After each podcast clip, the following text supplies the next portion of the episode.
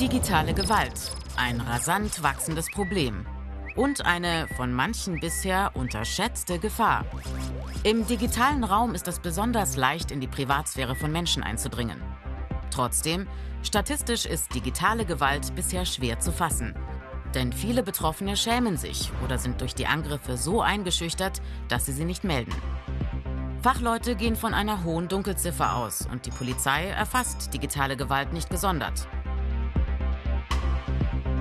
Junge Menschen erleben besonders häufig digitale Gewalt, zum Beispiel Cybermobbing, Ergebnis der Jugendstudie von 2019. 8% der 12- bis 19-jährigen Befragten gaben an, selbst schon per Smartphone bzw. im Internet fertig gemacht worden zu sein.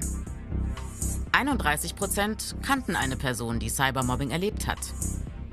Digitale Gewalt kann bis zu Morddrohungen gehen. Junge Mädchen und Frauen sind besonders betroffen, aber auch Politikerinnen und Aktivistinnen. Menschen, die sich für Klimaschutz, Geschlechtergerechtigkeit oder andere gesellschaftliche Belange einsetzen.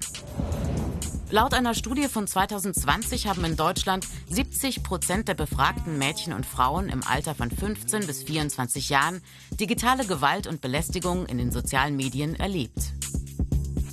Etwa die Hälfte der Befragten, 52 Prozent, gab an, belästigende und diskriminierende Inhalte zuständigen Stellen zu melden.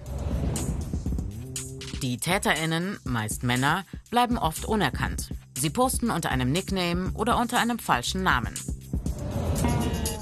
Wie vorbeugen?